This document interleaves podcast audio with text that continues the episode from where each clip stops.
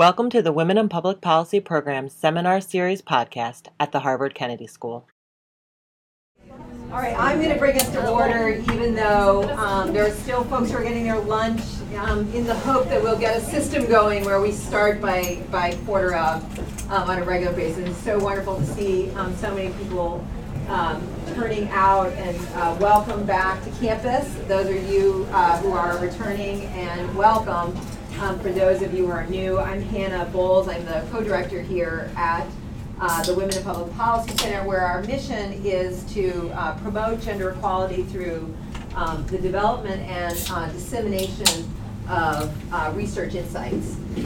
Uh, and so part of the function of this seminar um, toward our mission is connecting our community with cutting edge researchers who are doing work relevant to women's leadership advancement and to gender and public policy. So today I'm really excited um, that we have uh, Michela Carlana, who has just uh, joined the Kennedy School faculty. And, um, and we are thrilled to have her here.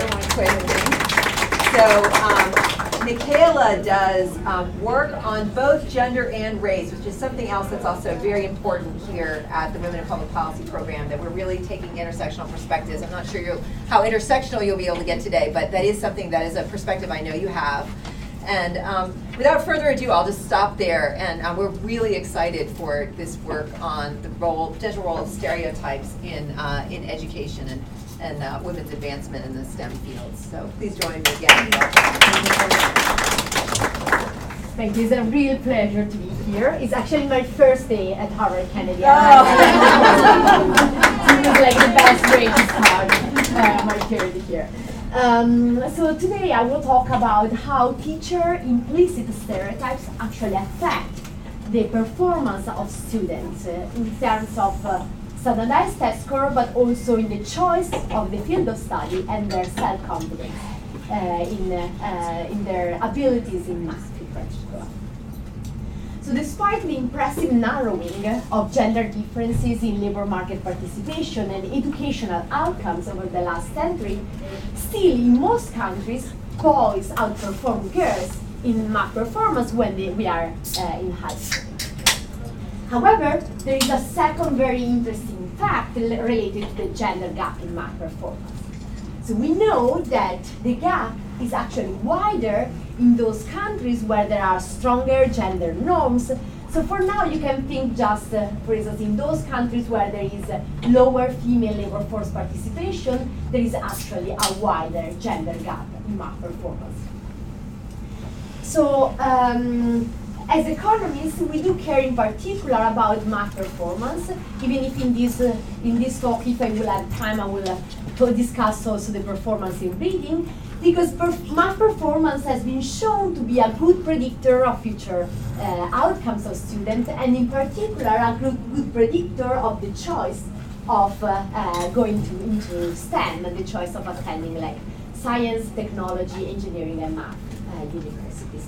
And so that's why the main focus of this work is in particular on the performance, in how gender stereotypes affect the performance in math of students. In particular, uh, uh, the broad question I'm after is how exposure to gender stereotypes during the life of individuals can actually affect their educational and occupational uh, choices. However, I will uh, in particular focus in this, uh, uh, in talk about the teachers and how the teachers can actually affect the choices of uh, their uh, students. I will uh, focus on three set of outcomes. So the first one is the performance in standardized test score. The second set of outcome is the choice of the field of study of these students. Uh, and also, I will focus on the teacher track recommendations, so the type of fields um, that is recommended by teachers to students directly. Uh, and finally, I will conclude with some results on the self-confidence uh, of uh, students.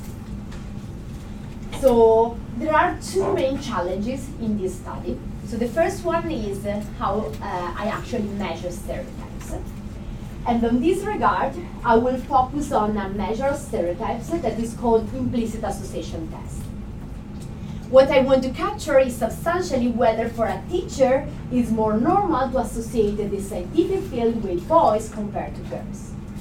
This will be my measure. I will be more clear about, uh, I will go into the details on how I calculate the measure of stereotypes, but just to give you a broad sense, what I'm capturing is whether it is normal for them to associate math with boys compared to girls. The second crucial challenge is from an identification perspective. And on that, I will exploit a form of quasi-random assignment, as good as random, better, assignment of students to teachers with different level uh, of uh, uh, bias within the same uh, school and within the same cohort of students. In this talk, when you hear uh, uh, when you hear me talking about gender stereotypes, precisely what I have in mind is the idea that um, girls are better, uh, so that boys are better uh, at math compared uh, to girls. So there are a lot of other gender stereotypes, uh, for instance, related to the career uh, or other aspects, but here I focus in particular on the idea that uh, men are better at math than women. And this is interesting because in the um, in the in the in the, in the, the lab exper- in some lab experiment it has been shown that actually uh, men are believed to be better than women at math, even in those tasks in which both men and women perform equally well. So not only in tasks where uh, women actually perform worse than men. And in particular, I'm interested uh, about the teachers because teachers are within this society, they get, uh, they absorb themselves the stereotypes. And this may affect their interaction with their students. And you can think about the different levels uh, in which this interaction can uh, be affected. So the first one uh, is uh, in the class interaction. So for instance, I have a very, uh, I'm a math teacher and I have a very tough math exercise to solve I may systematically call out boys more because I think that overall is better for the entire classroom. So even if I don't want to harm uh, the girls of the classroom, I may challenge more boys because I think that uh, is better uh, overall for everybody in my classroom.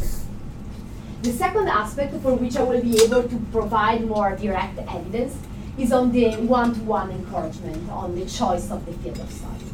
And I have data precisely on the recommendation of the teachers, and they know exactly uh, in which direction they are trying to push uh, boys and girls.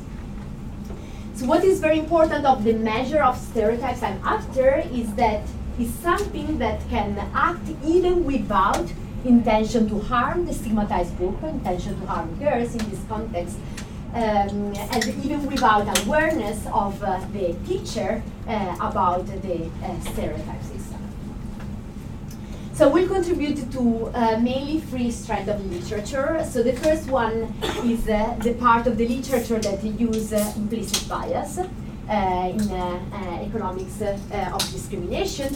And what I do on this regard is, in particular, I collect a very big data set with information about the gender uh, implicit uh, bias of these teachers. I have 1,400 math and literature teachers that I interview directly.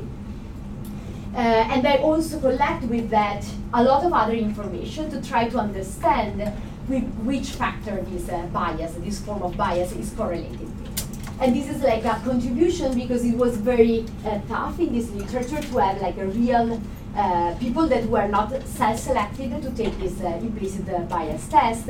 These are people that somehow I forced to take this test because I go there and uh, ask directly with an agreement with their principal uh, to, to do this to this test. So they don't self-select, and they have a lot of other factors from their life that I can see whether they are correlated. And also I co contribute by showing that social conditioning actually matters for the gender gap in math performance. Before there was some cross-country evidence and some evidence using uh, bias in grading. So this is like the first paper that used actually implicit bias uh, of teachers. And last but not least, I provided some evidence that uh, actually women have lower self-confidence in math. We knew that already. But I provide evidence that exposure to gender stereotypes can actually have an impact on the self-confidence of uh, girls in the scientific field. So the setting where I collect my data is uh, Italy, and uh, I collect information from a sample of 1,400 uh, teachers in middle school. Middle school goes from grade 6 to grade 8. Teachers get uh, assigned to a group of around 25 students in grade 6, uh, and they get assigned to a, a, team of teachers in grade 6, and they stay with the uh, same classmates and the same teachers throughout the whole time uh, of uh, middle school. So it's a kind of like a long uh, three years of, of exposure to these teachers. Uh, the class criteria formation are established by um, the Ministry of Education. What, what is crucial for me is that in each classroom there need to be the same share of boys and girls for different ability group and socioeconomic backgrounds. And they will be also able to test whether this is actually true in uh, the data. After the end of middle school, students are free to self-select into three different tracks. The first track is called academic track. Uh, the second track is technical, that is something in, in between the vocational and the academic, where half of the students go to university. If they do, they go to economics and engineering. That are the two main subfields of the technical track. And the last one is the vocational, that is actually a big issue in the Italian context because it's uh, actually very low quality substantially a way uh, they, they, they don't learn much, they actually decrease over time the standardized test score. So this is like actually a very bad uh, track. Uh, they just keep students in school. Um, so I have 100 free schools, all located in the north of the country, mainly because in the south of the country there is ability group. They don't really follow the rules that they need to have the equal share of boys and girls from different ability backgrounds. And I knew that from a different study, so that's why I, I wanted to avoid uh, issues and I focused just uh, on the north of, of the country. Um, and the, data, uh, the, the, teachers did not receive any compensation for taking the survey, but the take-up rate was 80%. It's actually pretty good if you consider that it's something that we're doing voluntary, but they were somehow pushed very hard by the principal, with whom I had like a, a strong agreement. Uh, so that's why I had a, pretty good take-up rate. So this is what was uh, going on. So I was going physically to all these uh, uh, more than 100 schools, bringing tablets. And each teacher had their own tablet with whom they were completing uh, the, this, uh, this uh, test. So the crucial part of this research is this implicit association test. So substantially, what they are asked to do is, to, is to categorize words in two different boxes. This is the screen of the tablet, and they have a set of words that appear at the center of the screen, for instance, now math or literature, and they just need to press the blue button on the right if the word at the center belongs to the category on the top right. They need to press the blue button on the left if it belongs to the other category. They have a second trial part in which they have names of typically typically name of women and uh, and men, and again they need to, to do the very simple uh, task in which uh, there is always a clear right and wrong. So I'm not asking them to judge uh, whether math is a scientific or humanistic. The interesting part comes when they are asked to do the two tasks together. So they have words that appear at the center of the screen that are either subject or name uh, of boys and girls. And again, they need to put it in the right box. The color helps them to recognize whether the word is a field or um, a name. So I tell them well, if it's in green, it belongs to one of the two green categories. If it's in white, it belongs to one of the two white categories. Each of them does two of these uh, uh, tasks, one in which they have scientific and male on the left of the screen, and one in which they have scientific and female on the left of the screen. It substantially for them is uh, uh, mentally uh, equally, uh, uh, equally tough to do this task, they will be equally fast in uh, task A and task B. If for them uh, they have like a stronger association between scientific field and males compared to their association between the scientific field and females, they will be faster in task B compared uh, to task A. And substantially what I calculate is a score that tells me uh, how strong is their association between fields and gender. On top of that, I have a lot of other information uh, from their teaching contracts, uh, also their explicit uh, gender beliefs, uh, but also other aspects that are related to their quality as, a, as a teacher in schools. Um, I will provide you evidence from uh, uh, two different uh, identification strategies. So in the first one, what I want to do substantially is uh, uh, to compare a boy and a girl that entered the same class, so with class fixed effect, with the same pool of uh, peers and the same pool of teachers, and I want to see if they enter with the same standardized test score, what happened to the gender gap at the end of the middle school. This will it will be with a um, class fixed effect, and I will be interested in interaction between the stereotypes of the teacher and the uh, gender of the students. Yes. I don't know if you prefer to take questions after. No, no, you can ask me I questions. just have a question of what what did you tell the teachers when they took the test? So they knew that it was a test about their uh, role of teachers in affecting the high school track choice of their students. So there was no mentioning uh, about the, the gender component and also the race component because I have a second paper that is actually uh, just out in which we analyze the race stereotypes of teachers. I will tell you something at the end. And actually, most of the teachers were thinking that the gender part was somehow a control part for the race uh, uh, bias. So they didn't really see the within task difference, but they were thinking about more. Uh, yes. Um, this is going in back a bit. Uh, so you have the study work that you did in Italy and comparing it to the global. Um, I'm curious just if you can frame. Uh, you said that countries that had an implicit gender bias, um, and I didn't hear if that was based off of cultural assessment or if it was based off of um, how many women were employed in higher positions. So And, this it- is and, like and it also looked like the study was from 2009 and 2007, so I didn't know if there were any more recent announcements sort of.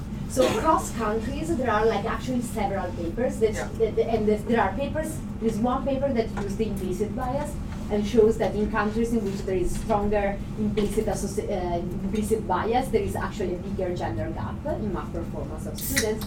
But there are other papers that use the female labor force participation, uh, or they use gender norms from the World Value Survey. So there are different measures, all point in the same direction. Okay. But all from about 10 years ago. Uh, so yes, yeah, uh, there are studies that are, are around uh, 2008 to 2009. So, but the first uh, identification strategy doesn't tell me whether boys are doing better when they are assigned to a teacher with more gender stereotypes or girls are lagging behind. So then I have like a second controlling, which is essentially what uh, I want to do is to take two girls that enter the same middle school in the same school year, but one is assigned to a teacher with more gender bias, one with a teacher with less gender bias. So this is the second. I will show you evidence from both. So let me go very briefly here and show you uh, something that I find very interesting. So uh, we, we know that uh, female teachers tend to be less biased compared to uh, male math teachers. So this is the first thing that comes out here, and this is what you can see from this correlation between the gender and uh, uh, this implicit bias. But interestingly, what you see um, in the bottom panel here is that the place of birth of this teacher matter. Let me be more clear on that. So um, all my teachers are living in the north of the countries, where there are like uh, gender norms are more uh, open compared to the south of the country. What, but 40% of my teachers are actually born in the south of the country, and they know exactly which province. And I find that there is a strong correlation between uh, the um, place of birth of these teachers. So if they're born in the south, from the implicit association test, I see that they have a stronger uh, gender stereotypes. And also, if I correlate it with the female labor force participation in the province of this teacher, or like the answer from the World Value Survey questions about gender equality, again, I see exactly the same uh, pattern.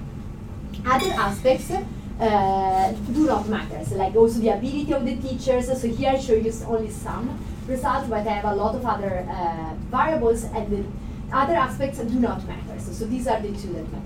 Just a quick um, clarification question. The Teachers, all teachers or only math teachers? So this is just for math teachers. Just for math Yes, teachers? Not- exactly. So that this just, so this doesn't tell me generally whether women are less biased than men, No. but women who are also math teachers are less biased against, yep. Exactly. So if you see here, uh, for literature teachers. And here there are only few, uh, um, so actually also for math, 20% are male, for literature they are less than 10, but you can see exactly the reverse. Also for how the test is built, because it's always easier for me to associate my own field with my own gender. And here we have like math teach, uh, math teachers that are females that for them is easier to associate their own gender with their own field. The same for literature teachers that are men. So this is a little bit of building Yep. how the test is constructed. I think I should be able to read this off the graph, but I can't. So, uh, women are less biased than men on average in math, but still biased on average, it looks Yes, exactly. Yes, they're still biased. Okay, uh, so um, the last aspect I want uh, to tell you before going to the results is that substantially there is no systematic correlation between the bias of the teachers and the initial characteristics of the, the students. So, for instance, uh, girls that have a highly educated mothers are not less likely to be assigned to a teacher with more bias. Uh, and they have a um, parents' education and occupation, initial standardized test score. Uh, I have the immigrant background, and this interaction with the female dummy is never statistically significant. So let me show you here the main result of this uh, work. So in the first column, you see that uh, uh, girls at the end of middle school, so in grade 8, are lagging behind of around 0.2 standard deviation in uh, math. So when you control for the standardized test score at the, at the beginning of middle school, substantially they are lagging behind of uh, additionally 0.08 standard deviation during those, uh, those years of middle schools. In the third column, I include the, the interaction between the gender of the students and the bias of the teachers, where the measure of the bias is standardized to have a mean zero and standard deviation one. So we can interpret this as uh, being assigned to a teacher with one standard deviation more bias, how does it affect the gender gap within the classroom? And what you can see is that substantially this gender gap increases uh, of uh, uh, one third when you are assigned uh, to a teacher with uh, one standard deviation more stereotypes. And this is what you see in column three. What I do in column four and five, so first in column four, I include a lot of controls at the individual level for the students, for instance, the parents' education and occupation, interacted also with the gender uh, of the students, and this is actually not affecting uh, the point estimate uh, of interest. Finally, in the last column, I also include the interaction between the gender of the students and the characteristics of the student, uh, of the teacher. The characteristics of the level of characteristics of the teachers is absorbed by the class fixed effect. So I'm comparing students that are all exposed to the same uh, teacher. But what is not controlled in the previous column is the fact that, for instance, I have a female teachers and I am female, so maybe this uh, uh, can affect uh, how well I go uh, in school. But adding these controls actually do not uh, affect uh, the point estimate. If anything, is actually increases. It, it does not absorb the main effect of interest here. Uh, here you can see the distribution of the bias of these teachers. Uh, the zero means that they have no bias, and we have around 30% of the teachers that are in the area with no bias. We have uh, about 45% of the teachers uh, substantially have a strong association between uh, scientific field and, uh, and boys. And what I do now, in order to give you a better idea of the magnitude of this effect, is essentially to compare these three set of classes. Those assigned to a teacher with a pro boys uh, attitude, those to assign uh, to a teacher with no bias, and those uh, assigned to a teacher that associate the scientific field with female. Is more likely to associate sci- scientific field with females. And what you can find is that those assigned to um, teachers that uh, associate scientific field with females have, uh, uh, the girls are lagging behind a little bit in math, but the gap is not statistically significant, uh, statistically different from zero. The bigger, the stronger the um, bias of the teacher, the bigger the gaps, the gap within the classroom. Uh, and it gets up to 0.1 standard deviation for those classes assigned to a, uh teacher with a uh, strong, strong link between math and uh, boys. Although it is interesting, if you could go back, it is interesting to know, no, uh, not that far. Uh, just, yes, thank you, sorry about that. There's no, seems to be no difference between green and red. Right, Uh, so whether- I mean, is not statistically Yes. different, yes. So it doesn't it's matter actually- whether somebody has no bias or is against has a bias for, Yeah. for boys, right? Yes, For so girls and I think what is also very interesting is that this ba- uh, this uh, this uh, bar is negative and statistically different from zero. But if you think about that, here I'm just trying to pin down the fact of one person, so the teachers, that matters a lot for math. But then they have all the exposure in the society, they have the exposure from uh, from uh, their parents. So substantially, uh, if I do, if I don't have, like, I needed to have a teachers that have a strong association between scientific field and females in order to somehow contract uh, all the rest that is coming from the No, I totally believe your results. I just think it's actually really interesting and really important, suggesting that you know you have to go the extra mile Yeah. to make up for all of the Yeah. you know garbage that people ha- ha- have encountered before. Unfortunately, yes, and you need to do that next time. Um, Can I so- ask you- just a quick follow-up on that? Yes. But, but they're also biased, right? So like, it's, re- it's really actually contrarian teachers. It's more than unbiased, right? Because they're biased in favor of girls. They have to be saying that the girls are actually better than the boys. So they, they've got to actually have some like belief that boys are like lazy or not good students or something like that, right? So it, it's, it's, it's a little bit sad. Yeah. No, Yeah. I, I'm not saying Yeah, it sounds yeah. bad. I'm just saying, Yeah. yeah, neu- neutrality doesn't help. No, no, no, no, but it's not, they're not unbiased, right? They're, Yeah. they, they are biased, but they're Yeah. favorably biased. So Yeah. it's a favor, you have to have a favorably, not an unbiased, but you have to have Yeah. a favorably biased teacher Right, to I agree. overcome the societal. That's why I say unfortunately, uh, we Yeah. need that. Yeah, yeah. Uh, uh, It's at least fascinating, here. I So- totally agree, yeah. Yeah, so here, the only thing I wanted to point out from uh, all this big t- table is substantially what I try to do is to understand from which part of the distribution the effect is actually coming from. And what I find is that it's coming from girls that were starting middle school being in the middle and bottom of the ability distribution. So for girls that were in the top of the ability distribution, there was substantially uh, no effect of gender stereotypes in their math uh, performance.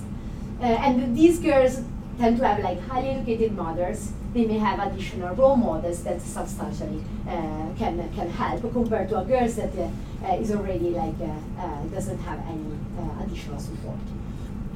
Here the effect from the, se- the second specification, where you can see what happens if I compare two boys that enter the same school in the same school year, but they are assigned to teachers with different level of bias. And nothing statistically significant happened for, uh, for boys. Well, for girls, throughout the distribution of the bias of the teachers, that is the x-axis, the, the, the, the more the, the teacher is biased, the more these girls are lagging uh, behind. And this is the same result where when you include all the controls, you can see that really the effect on boys uh, is a zero. Uh, is a zero, and the effect on girls is again uh, is a 0.03. Just a question about the timing. So this is a line score at the end of high school, right? So when did the exposure take place? So it took place. Um, the exposure was the two years before. Uh, this, sorry, the three years before this uh, uh, this uh, this test happened. The slightly tricky things. I don't have much time, so I can talk later. Is that uh, is when I collect the data because I collect the data three years after all these students exit the, the middle school. Uh, and, the, and the reason why I'm doing that, I, I will also follow the new cohorts. But these new cohorts, teachers will be aware of the results of this study, and I'm concerned that they are doing something to adjust. And actually, I know that they are doing something to adjust. So that's why, like, I'm not sure, like, uh, using the new cohort, I will be actually able uh, to see the real uh, effect of gender stereotypes. So that's why I went back. Can you compare the new cohorts with like people you didn't measure for this to actually just quantify the effect of, of just knowing about this Yeah, so this is my follow-up Oh, okay. I have on the phone. Uh, yeah, so, okay. So the, the second set of results that I wanted to show you is the impact on the choice of the field of study. So are, here I show you the results from two extremes of the distribution. So the, the one is the scientific track where there are like 20% of girls, they are the top of the ability distribution. And here you can see that there is actually no impact uh, of uh, uh, the stereotypes of the teachers on that top of the distribution. This is actually coherent with the results I showed you before because there was no effect on girls in the top tercile of the distribution that, that, that are those that are at the margin of going into this uh, uh, top scientific school. But actually, there is a big impact on the girls that are at the bottom of the ability distribution that are pushed toward the vocational track. In this context, vocational track means beauty center. So this is substantially what they are doing, and there are 15% of girls that go into this, uh, uh, this uh, track, and this increase of two percentage points with a, a baseline of 15. And uh, just to give you an idea, so we were in a class with a, uh, teacher with a girls math association. There are 12% of girls that go uh, in this track. It goes up to 19% in uh, the, in the um, classes with uh, a teacher with a boys math association. And interestingly, this is mirrored also by the teacher track recommendation. So I have this information not for all the sample, but almost all the sample about the official track uh, recommendation of these teachers. So the, the school sends to the parents a letter that says the official track recommendation of your teacher is uh, and the, uh, the specific track. And this is something that parents know and the, the students know themselves. Uh, and then we can see exactly the same pattern. So no impact on the top of the ability distribution, uh, strong impact in the bottom. Sorry, can I ask a question? Yeah. So, uh, it, oh, on the recommendation? Is that what- So oh, yeah. This is the Okay.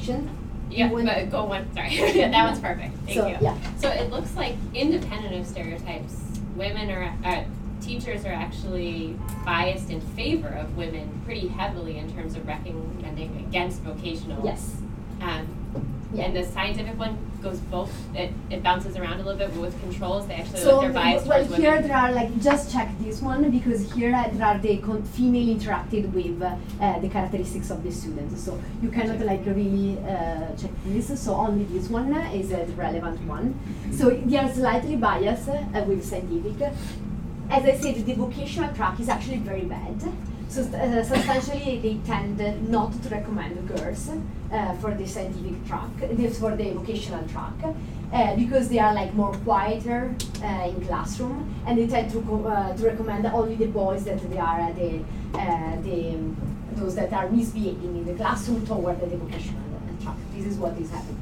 But actually, I was impressed by how many boys, it's almost 30, almost 40% of boys that get as first recommendation the vocational track.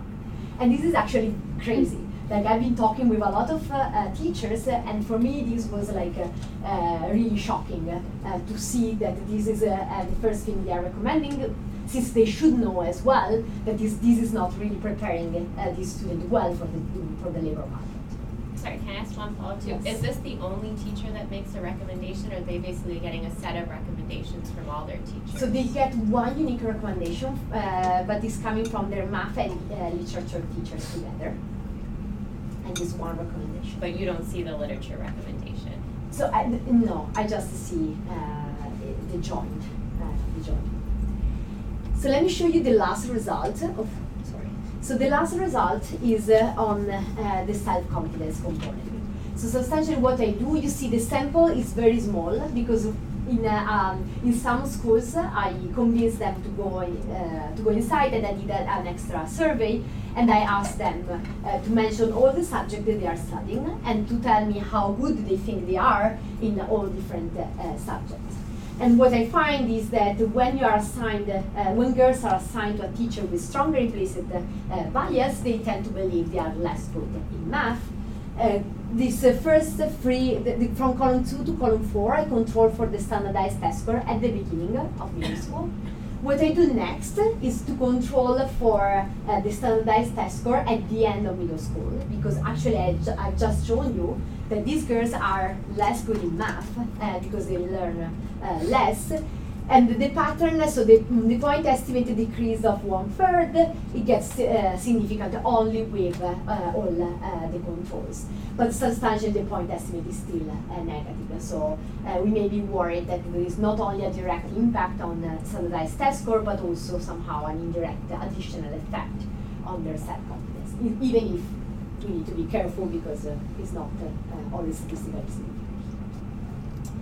Um, so what I find interesting of this uh, last set result is that uh, so we observe women with lower self-confidence in the scientific field, and but we actually don't know why, uh, or we don't know uh, how this is developed over time. And what I find here is that actually exposure to stereotypes can actually affect the self-confidence uh, uh, level. Um, and this is also a, nice uh, result to explain uh, the choice of high school and the uh, actual performance of the students. And I have like a, um, um, a model in the paper in which I substantially bring the stereotype threat model into a very simple economic model. and there is this, this mechanism that is playing out. Um, so how many I should, We I have, should we- like. we're good. I mean, we've, we've we've got until the top of the hour, so. Ah, okay, Yeah, sorry, yeah, I yeah. thought like uh, they were, um, okay, I thought it was like forty minutes, uh, We- that's why I was uh, like. I, I think, I think, I think Okay. the, the, the note might encourage, like, lots, of you know, time for conversation, but Okay. you've been allowing conversation, so that's really Oh, ah, wonderful. okay. And Okay, I know okay. I, and I'm sure That's others are really interested in your race data, so.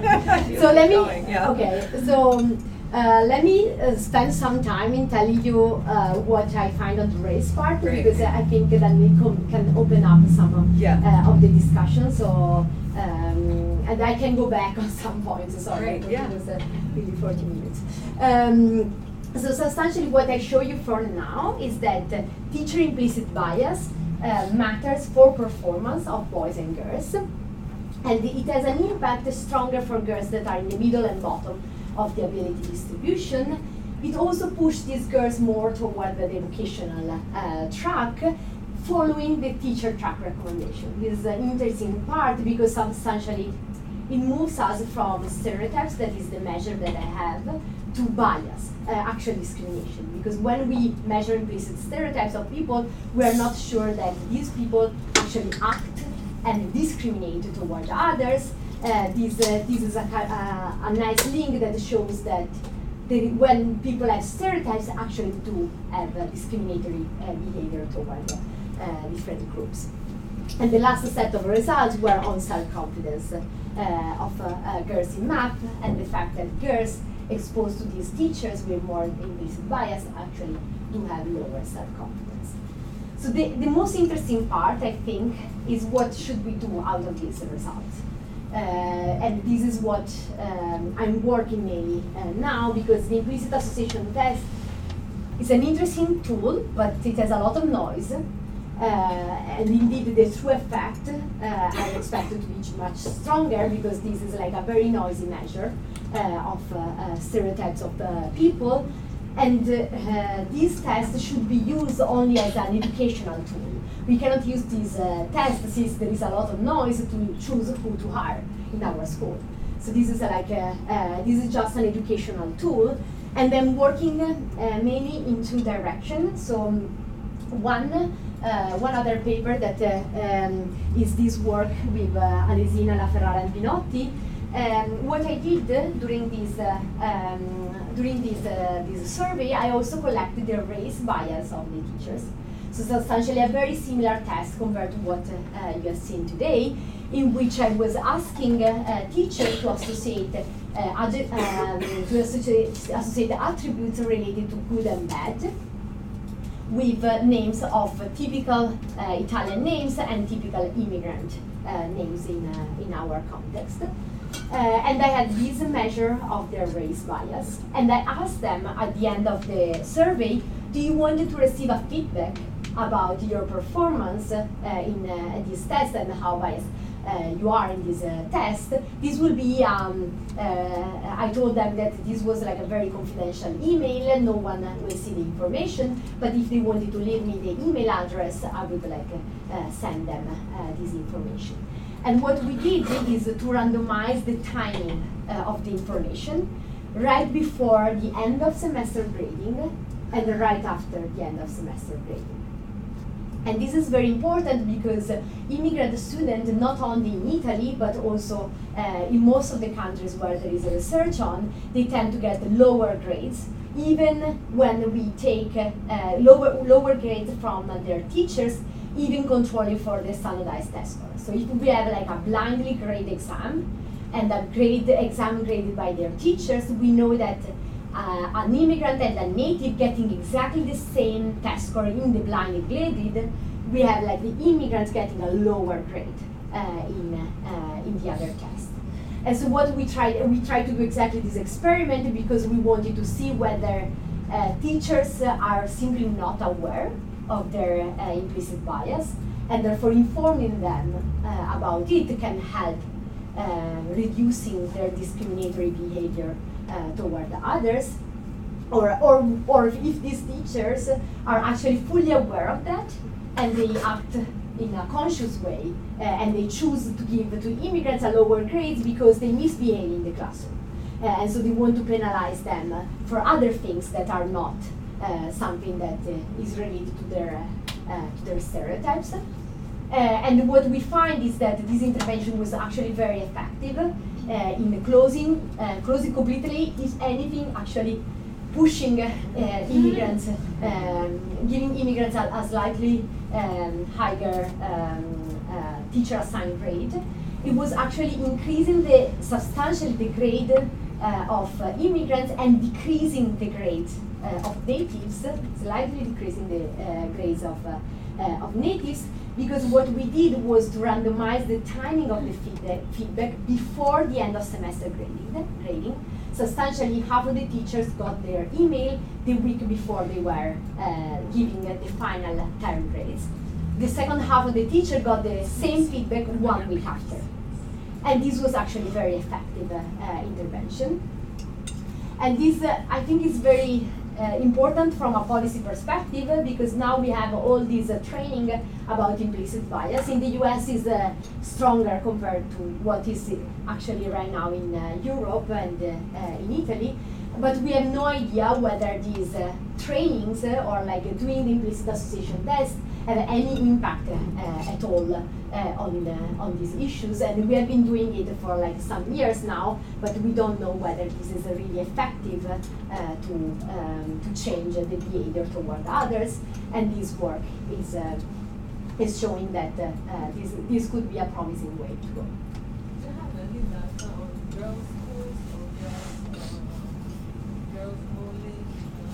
Uh, girls only schools, no, unfortunately there are no girls only schools in, uh, uh, in our context because actually there is a lot of research that shows that uh, um, if you take uh, up to a level in which girls are not mixed with boys, they tend to do uh, much better. and so, but in this context, all the schools were half and half. I'm just wondering if you've looked at intersections of um, immigrant mm. status and gender because there's a there is a fair amount of research and then anecdotal evidence suggesting that well one there's nice research showing that uh, national cultural stereotypes tend to be more associated with men than with women but then also there's evidence from I know India a lot of different kind of emerging markets that women will actually be positive stereo positively stereotyped in these communities right so yeah. This is actually a great point to be honest, I haven't done it with this uh, data of uh, uh stereotypes. But uh, what I did, so I have like one previous uh, paper that is um, is a randomized control trial with immigrant kids in Italy. So what we did was to take kids at the top of the ability distribution, uh, and we were strongly concerned that their teachers were pushing all of them to vocational track. And what we did was, uh, and, and, so these kids were much better compared to the average Italian.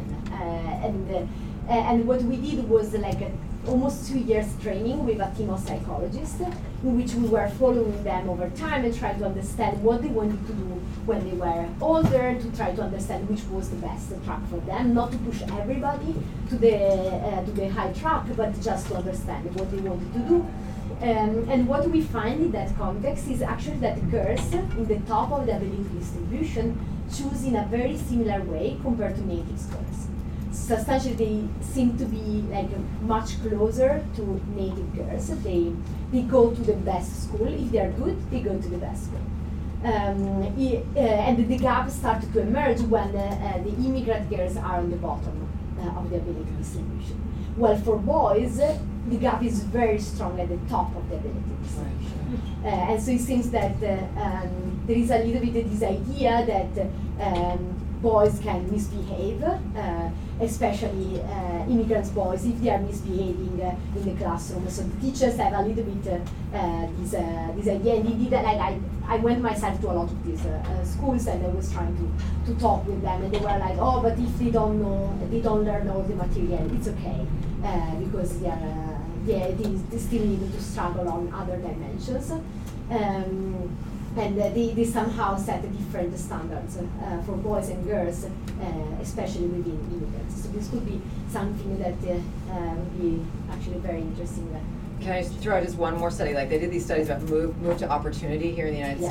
States. So you know those, and those also the girls did significantly better moving Yeah. to opportunity than the boys did, and related to Yeah. this is sort of yeah. Yeah, exactly. So I see that it could could have different effect on different parts of the extinction. Yeah. This is the only thing that uh, affects the so, yeah. It's a very, I mean, thank you very much, It's very interesting work. Um, I have a question about the last study that you talked about, um, in that, um, just for me to understand uh, whether there could be, whether it's really the training that makes a difference, or whether there's something else going on. It's probably something you've already thought about. So, first of all, I'm a big concern about uh, the selection effects that you might have. So I volunteer to get an email from you um, is that you know is that a concern for us? And then secondly, I'm wondering whether it is the effect of getting an email from you, independent of what you're telling me, yeah. or whether you see you know depending on how biased I am, it, does it have a more bigger effect or not? Yeah. So, uh, so on the first point, so all these teachers volunteer to get the email. So I'm comparing teachers who volunteered to get the email with teachers that uh, volunteered but just got the Ah, it email, later. uh, yes, one week later. So this is like a, Yeah. So on the second aspect, this is uh, this could be a concern uh, if they get like the email from us and they want to some some substantially please us, Yeah. uh, and they expect us to see the Yeah. the, the, the grades they give, and they want uh, uh, to have like a sort of experimental Experimental uh, demand demand effect. So on that, I'm not so concerned because these, so the data that I get do not come from the schools. So schools are not even aware that I work with the Minister of Education, and so the Minister of Education collect their um, the grades they give to students, and they gave it to me, but they had no idea that I, I observe this uh, uh, this information. So it's not something that I ask them to uh, report, uh, neither to the teachers nor to the school. Uh, it's something that is, comes from the Minister of Education directly, and they have really no idea uh, that I observe this, uh, this kind of data. They expect the study to be over with my data collection on the field, uh, and this is what they are expecting. So I'm not so concerned about the experimental demand. On the other hand, you could still think that um, they received an email from me uh, and uh, the treatment, and so and all of them are biased. So if you see that there is a here there was uh, around 20% of teachers that had like a girls math association with the race bias is completely shifted to the right. So everybody has a race bias in my context substantially. So almost like to everybody the, uh, the feedback was uh, you have some form of uh, race bias could be um, slide could be strong, but uh, everybody uh, got the, uh, the feedback with some race bias. So, and on that, we don't find much difference uh, for those that got like a slight bias compared to those that got stronger bias. But what we find um, interesting is that we also collect information about um, from some classic World Value survey type of questions. For instance, uh, if job are scarce, do you think that immigrants should have a right to a job, um, the same right of jobs compared to natives? And we find that the, there is like uh, 20% of teachers that say something like, uh, not really, or like they are not, uh, they are, uh, they don't, they are not, don't see them as like having equal opportunities. And we find that the effect is stronger for those that think that there should be equal opportunities for immigrants and natives. So the idea is that what I expect is that if there is a teacher from Lega Nord, that is the extreme right populist uh, party in our context, and I tell them, oh, you know, you are biased against immigrants, and he says, he says oh, great, you can do that, uh, uh, and uh, you just didn't provide any useful information. Well, if like I'm someone concerned about like equality, and then I do this test and it comes up that I'm biased, then like I may adjust uh, may adjust more. So that's why like this is a kind of heterogeneous effect we find. that Super interesting. Yes. Uh, so I um, do a lot of training around implicit bias, so I'm really excited to know that maybe actually has been a good use of my time. Um, but I'm really wondering about how, um, if you'll have the opportunity to see if those effects persist at all, um, for the policy implications of do the training, tomorrow people will behave well, but a year from now, we gotta do the training again, or, you know, what's, what's next? Yeah, so unfortunately, we uh, told to everybody that we were gonna send them the Mhm. feedback uh, because this was the way in which they let us uh, get their email address. So substantially, also the control group got the feedback just one uh, week after. So in the long run, both are treated, and I don't have a, a clean Mhm. control group. So we are thinking whether. So the point is that uh, how we set up. So we had like uh, some ethics concerned with uh, like uh, uh, the ethics board, and they told us no, you needed to give the information to everybody. We just like uh, changed one week substantially from the first to the last, to the last one. Um, but I, I definitely agree that this, this is something like we should be able to, to do because we should like uh, we need to understand whether we needed to do this training like uh, every time before they grade or whether like we do it once and then uh, they internalize that and we are uh, all set. Right. So this is something like we cannot answer with this paper. Because there are people out there training judges and saying, before you sentence somebody, know, let's do something to activate your amygdala and get you thinking about this, and then you're gonna make a more fair decision, but it's like, how much, how many reminders do we need? Yeah. and When do we need them? No, this is actually great, uh, and I think that uh, here I should uh, uh, work more uh, on that. Thank you so much, Michela. Um, I know a few of us in the room are former teachers, and uh, so this is so relevant and you know just so fascinating. For those of us who work in education policy, what do you see are you know the takeaways that we should take from your work? What are the extrapolations to the U.S.? What are your recommendations? Yeah, so my first recommendation is what people are doing, like this training, uh, and pushing people to do the implicit uh, association test essentially is helping. Uh, and I know for sure that it helps in the short run. I don't know whether uh, it, helps in the long run, but my first recommendation would be in the short run, these kind of intervention are very cost effective because people can do it online. We don't really uh, need to bring them in the lab, and they, this may increase awareness uh, of this. So this is like the first policy implication. Uh, and let me jump here in and like talk about a different project that actually uh, I'm working on uh, right now. I just did uh, one pilot last year, but uh, uh, it's something I will push uh, and work a lot on these years. And it's a program called Girls Code It Better. And substantially what I understood, so while I was working on this, on this program of gender stereotypes, as, as I said, I think it, it affects the behavior of the schools uh, because after I did uh, the first presentation, I went to talk with some schools and they told me, oh, but you know, we heard about a program that is called Girls Code It Better that is completely financed by a private job center that is concerned about not being able to match women with tech uh, jobs. Uh, and we wanted to enroll in this program because we saw that this is an issue. So that's why I expected uh, to substantially have like an effect uh, for the next generation. And then I went to talk with these people that are uh, were uh, working on this project for the past three years, and they designed a very nice uh, intervention. This is actually something similar to compare to a project that uh, is here in the US. In the US, is Girls Who Code, that was uh, from a, actually a Harvard uh, School, okay. uh, former student. So that's why I was actually very happy to know uh, that there was this link. But this was actually very inspired uh, by that project. Um, and what they have been doing, but the, the slight difference is that they work, we work a lot with schools. So it's not something like done outside schools, it's something done right after the school uh, uh, day. They substantially, we, what we do, we train the girls uh, uh, in uh, basic coding and then they pick some projects and they needed to um, develop the project in teams of around 20 girls throughout the whole school year. So from this year, uh, so from last year actually, I started a randomization because in every school we had like more applicants compared to the 20 seats that were offered for free uh, by uh, this private job center. So what I, I told them, oh, this is like uh, this is good because we can uh, we can randomize because what they were doing before, uh, the schools were picking the girls. And they were picking girls from highly educated parents. And so this job center was concerned because he, they were saying, this is not the target that we are uh, thinking uh, we wanted to, to achieve. And I told them, I have a solution, a solution for you that will increase equality for all girls. Everybody can apply, and then we um, randomly select those who enter.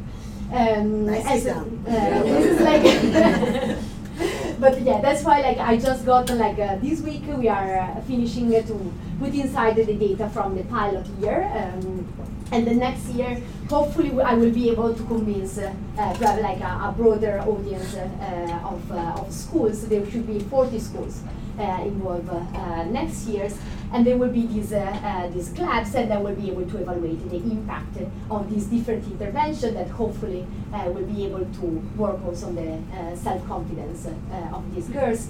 And the nice thing is that I'm uh, the data collection I'm doing at the end of every year, the one I did in June now, and uh, I will do uh, ne- uh, at the end of next year. Uh, I will not collect information only on the treated and controlled girls, so these girls that do the program and those that wanted to do the program, but also on all their classmates. Because what I'm thinking about and what I'm hoping is that this kind of project can be helpful for the entire school and for all the, the, the boys and girls that not only for the girls but also the boys that are close to these uh, girls. And I'm collecting ne- network data uh, and I want to see how for instance if my best friend is a, um, a treated girl compared to my best friend uh, a control girl whether this has implication uh, on my choice of high school my perception of stereotypes uh, and my self-confidence. So this is uh, like uh, something else I'm working also thanks to the grant uh, that uh, I just got from.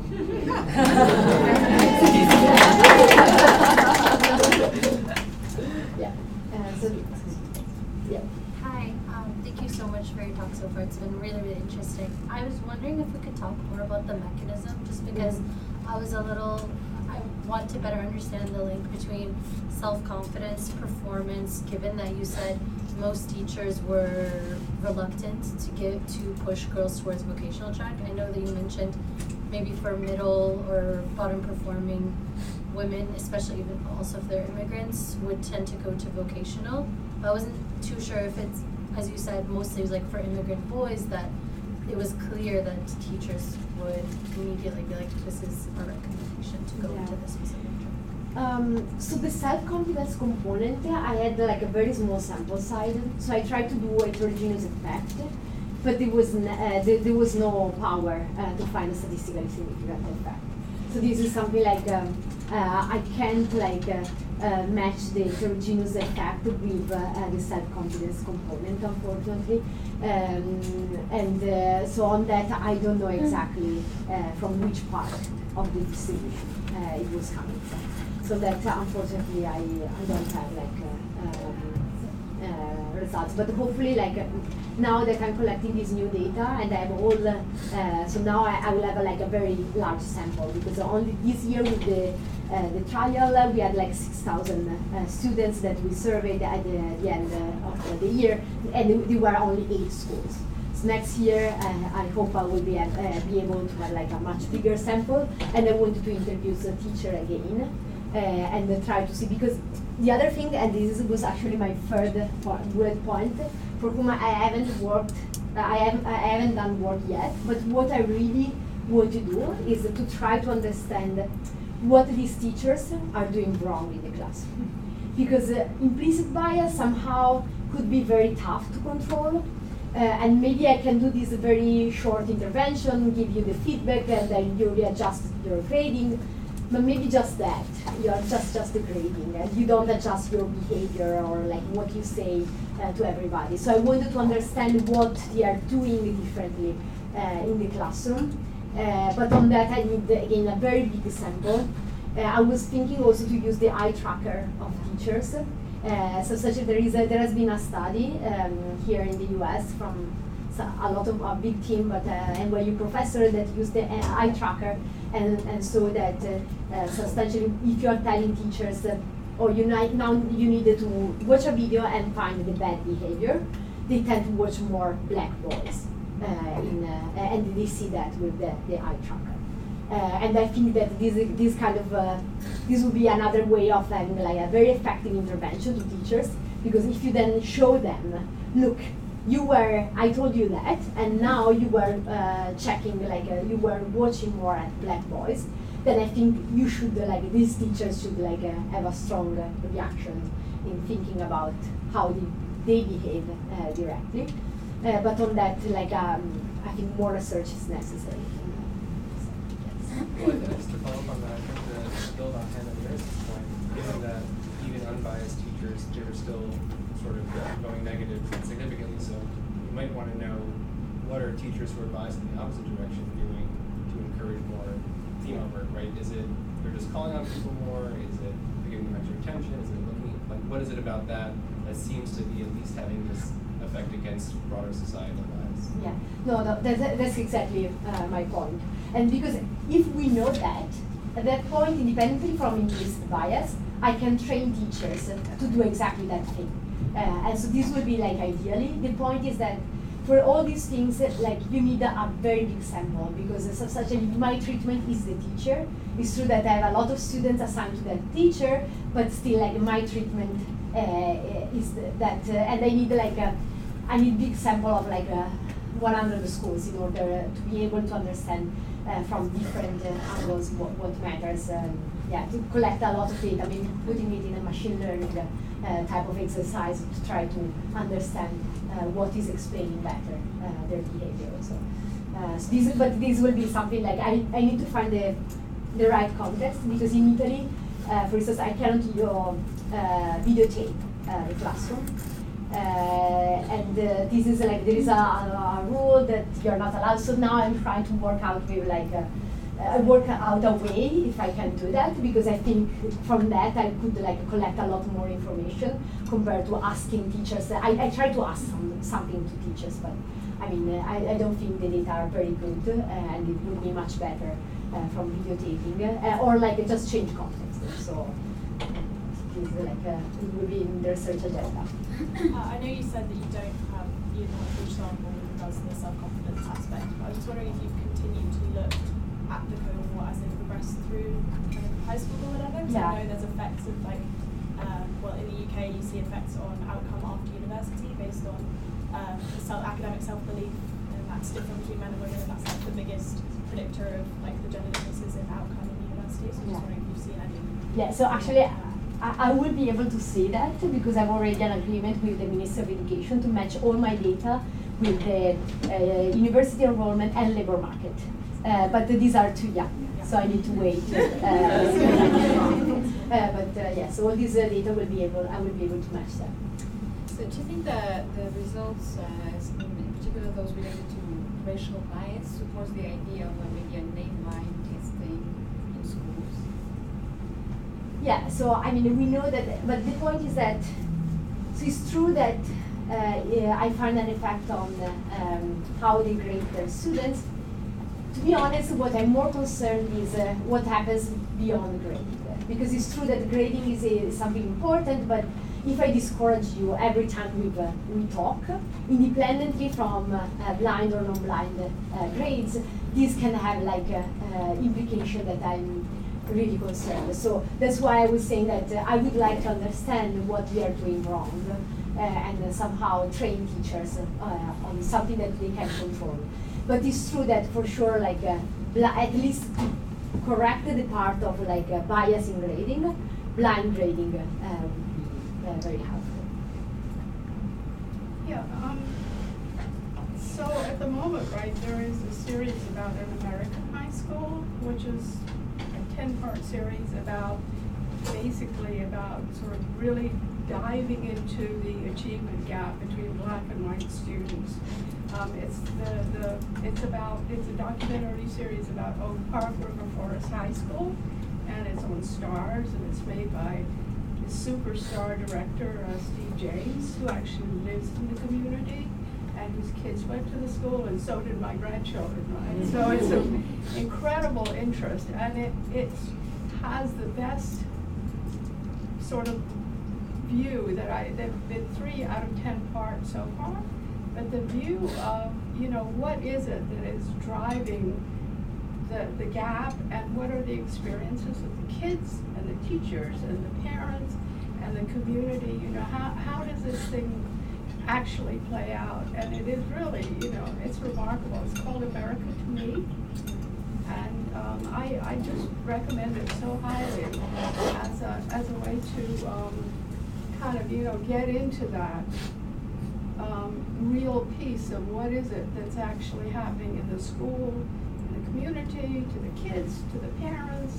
You know, when, when this, when a child is trapped, like you say, into vocational, right? And you, you, you know, it may, it, it's gonna be a child that you feel that maybe the school doesn't know well at all. You know, it's, it's like the factors that are, that are driving this are, um, so deeply embedded in so many different places that it's really, you know, for me, right, it's sort of like, I'm just watching this, I've been to that school, I've been to concerts there, you know, I've seen the, you know, these two kids of mine who, grandkids who, who did really well at the school, but they've been talking the talk about achievement gap forever, right? And, you know, this is, this is, I think, a real eye opener as to, you know, all the different forces that, uh, that play into it. So for your, you know, what's happening in the classroom, I recommend it. Would you Right. mind sending maybe somebody at the Women in Public Policy Program a link? Sure. Or something that we can provide, um, Okay. uh, Yeah, the link, I- and I anyone else who's interested, given that we have so many teachers. Okay, Thank you. Yeah. Because that's me, your head already. and everything. Thank you. Thank you so much.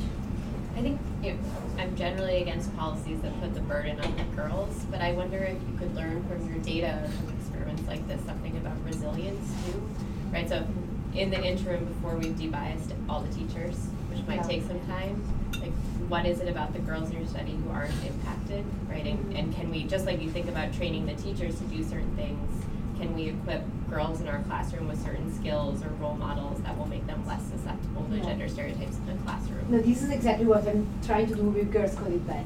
So this is like trying to understand why they don't uh, go to STEM uh, so much, and whether like it's because they believe they are not interested. So the, the moment in which you expose them uh, to this kind of new technologies, they start to think, oh wow, I, I like it, uh, and uh, I start to be interested in that. But then in the questionnaire, um, there, there is a, I, I'm asking a lot of stuff, and actually I can be asking actually more to try to understand how uh, this decision is formed.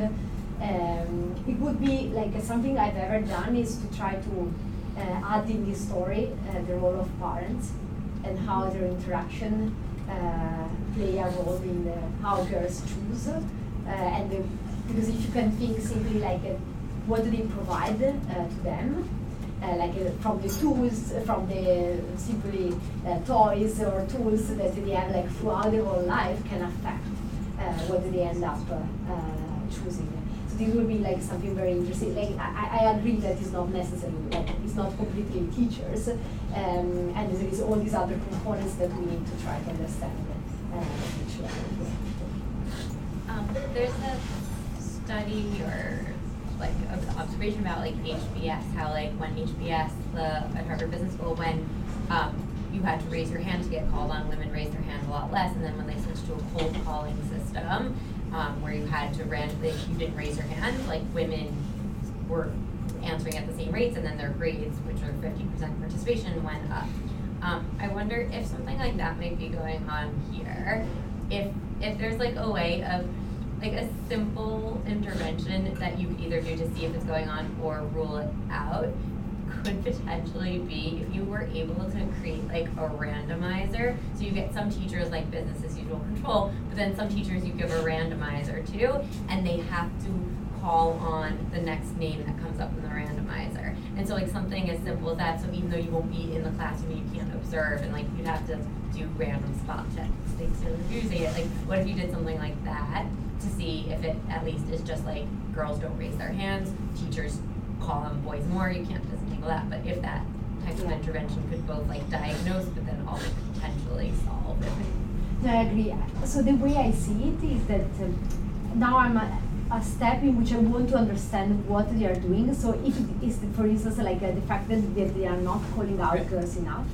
So and I think that uh, uh, even if like I really like, uh, as you see, like I, I did a lot of randomized control trial, but I think that now for me it's a step to try to understand uh, and try to collect a lot of data to understand what is going on, to then design like an intervention that is, exactly on that uh, thing that may matter.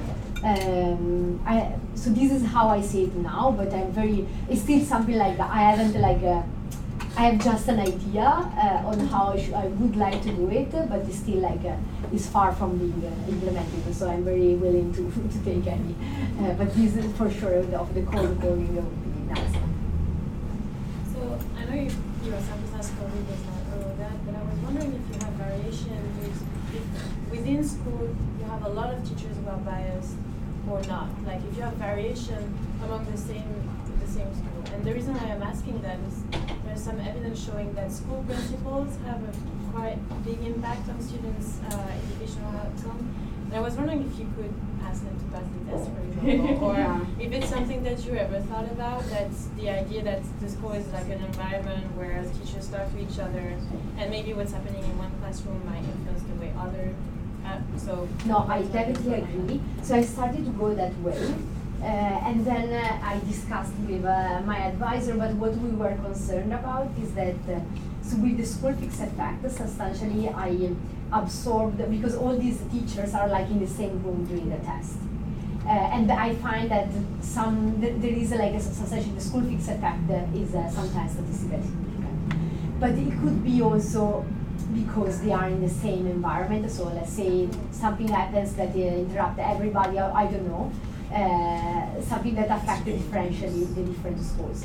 So that's why, like I, at the end, like I stopped uh, to, push that wave with my data now, because I don't think that is good enough. I also actually interviewed the principals, uh, but only with like a pen and paper survey, because they were often not in the school because they have different schools. So when I was going there, they were not often uh, in the school. So I sent them the pen and paper questionnaire about, for instance, like I was asking them to rate their teachers substantially, or like how they create the classroom uh, in order to make sure there was a. Uh, this, uh, they didn't like uh, pull all this, the, the, the students together. So I was trying to ask these other aspects. I tried to ask some things on gender equality or this, which kind of project they do this uh, in the school, but this was like, uh, I think too broad.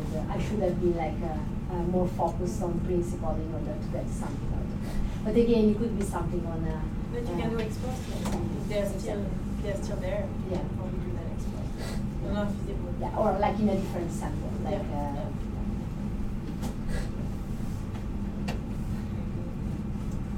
We, can I take like one minute Yeah, before we sure. transition? But um, it, it- going back to that move to opportunity uh, study, you know, you, you had all these economists who were studying this, but then Kathy Edin, who's this really brilliant sociologist, came in and did this really deep qualitative study of what was going on with the girls and what was going on with the boys. And that qualitative study helped to kind of generate new hypotheses around. So, I mean, it's possible too, you might want to think about Yeah. partnering with somebody who does qualitative research to do, like, like your, like your image of the very in-depth study of the, what, what's really going on in the classroom, but if you had somebody with those. No, no, I agree. Like, I really think that before that, because uh, at, the point in which I will train these teachers, I will invest a lot of uh, Yeah. uh, effort and resources to try to do that. But I want to make sure that uh, I'm training training them for something that somehow at least is correlated with the outcomes I want. Uh, it's true that my training then uh, need to be well designed in order to be effective or a lot of other things. But first, I really think that it's time for some uh, step of qualitative work. It could still be within some uh, uh, maybe like lab experiment or like uh, some additional uh, components for these teachers, but still like collect more data on the qualitative part and partnering with uh, uh, people that have more experience on that would be great. Well, this is wonderfully exciting, and we are, we look forward to having you back.